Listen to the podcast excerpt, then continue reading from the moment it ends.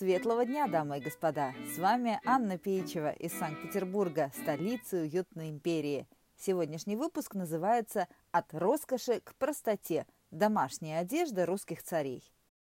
Императорам тоже иногда приходилось сидеть дома во время эпидемий, бунтов и прочих неурядиц. Поговорим о том, как одевались первые лица государства в обычной, непарадной жизни – как они обходились без толстовок, тренировочных штанов и кроссовок, в чем пили чай по вечерам, что набрасывали на плечи, чтобы побродить по пустому дворцовому парку. Обсудим домашнюю моду российских монархов и немного посплетничаем. Часть первая. Бабушка и внучок. Стиль милитари.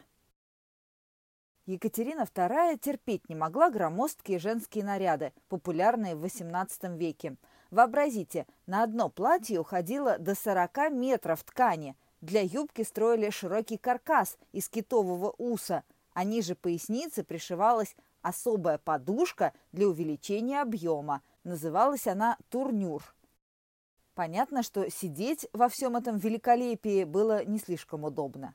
Так что ничего удивительного, что в юности Екатерина при любой возможности носила мужскую одежду – Будучи практичной немкой, она считала военную форму наиболее удобным нарядом. Однако общество было еще не готово к женщинам в брюках. Российской императрице не пристало ходить в штанах, даже в собственном будуаре. Тогда Екатерина придумала принципиально новую модель – мундирное платье, эдакий компромисс между мужской и женской модой. Оттенки мундирных платьев соответствовали цветам того или иного полка, например, Преображенского или Семеновского.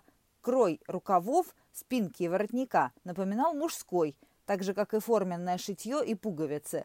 Однако верхнее платье было достаточно свободным, распашным, и под него надевался домашний льняной или хлопковый сарафанчик. По сути, мундирное платье – это не что иное, как удобный халатик в стиле милитари – Модные пристрастия великой императрицы поддержал ее внук Николай I. Император с самого детства обожал все военное. Лучшей наградой для него было разрешение отправиться на парад, где он с огромным интересом наблюдал за построением полков. Историк Людмила Сукина пишет, в 1800 году старший брат назначил четырехлетнего Николая шефом лейб-гвардии Измайловского полка. Красивый измайловский мундир – так понравился Николаю, что он носил его до конца жизни, предпочитая всем остальным нарядам. Ему шили от 10 до 16 мундиров в год. Часть вторая. Отец и сын. Солдатские привычки. Если Николай I даже в быту любил офицерские атрибуты вроде эполетов с бахромой, то его потомки в обычной жизни одевались как простые солдаты – Тон задал Александр III, который внешне больше походил на деревенского старосту, чем на правителя империи. Историк Людмила Сукина сообщает. Он не интересовался модой и не питал никакого пристрастия к красивой одежде. Дома носил штаны, заправленные в грубые солдатские сапоги, и расшитую крестьянскую рубаху. Очень бережливый от природы, Александр даже на публике нередко появлялся в поношенных вещах – из которых предпочитал простые брюки, короткие тужурки, полушубки, сапоги с обрезанными голенищами и круглые каракулевые шапки, какие носили казаки. Даже на церемонии коронации Александр накинул парчевую мантию прямо поверх своей солдатской одежды. Художник Суриков потом в восхищении говорил, что в этот момент государь казался истинным представителем народа. Сын Александра III, Николай II, в быту был так же скромен, как и его отец. Military casual оставался самым любимым его стилем. Дома император носил холчевую рубашку, просторные штаны и короткие мягкие сапожки. Бывая по делам за границей, Николай часто прогуливался по провинциальным немецким улицам, одевшись как бюргер средней руки, в сюртук, котелок в этом веселом невысоком прохожем никто не узнавал всемогущего русского царя. Часть третья. Свекровь и невестка. Модный спор. Мария Федоровна, супруга Александра Третьего, обожала танцы, светские мероприятия и общение. Она была яркой и кокетливой и одевалась соответствующе. Ее домашние платья были расшиты золотом, имели множество сложных деталей. Каждый повседневный наряд тщательно проектировался в соответствии с последними модными тенденциями. Между тем, невестка Марии Федоровны, супруга Николая II, Александра Федоровна, она же Алекс, придерживалась совершенно противоположных взглядов на одежду. Анна Вырубова, фрейлина Алекс, вспоминала.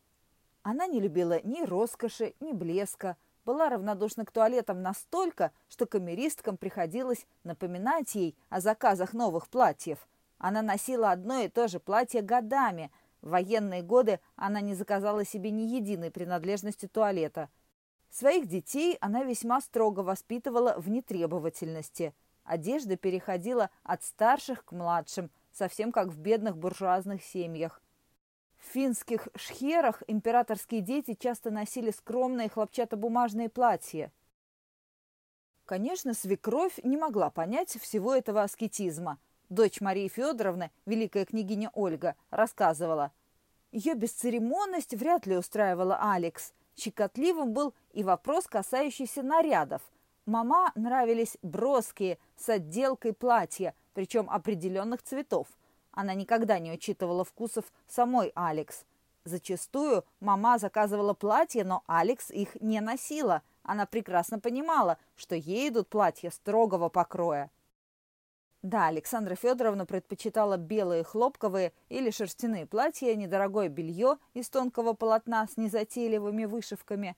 Более того, она умела штопать и вязать, как профессиональная мастерица. Конечно, эти качества Алекс не вызывали восторга у ее эффектной свекрови, каждое утро проводившей немало времени перед зеркалом. Друзья, если вам интересна ироничная и альтернативная история, почитайте книги серии «Уютная империя», рассказывающие о современной России, где до сих пор правят Романовы. И, конечно, подписывайтесь на подкаст «Уютная империя», чтобы не пропустить новые выпуски ироничной истории России. Каждую пятницу что-нибудь забавное и неожиданное из нашего общего прошлого. Спасибо, что были с нами.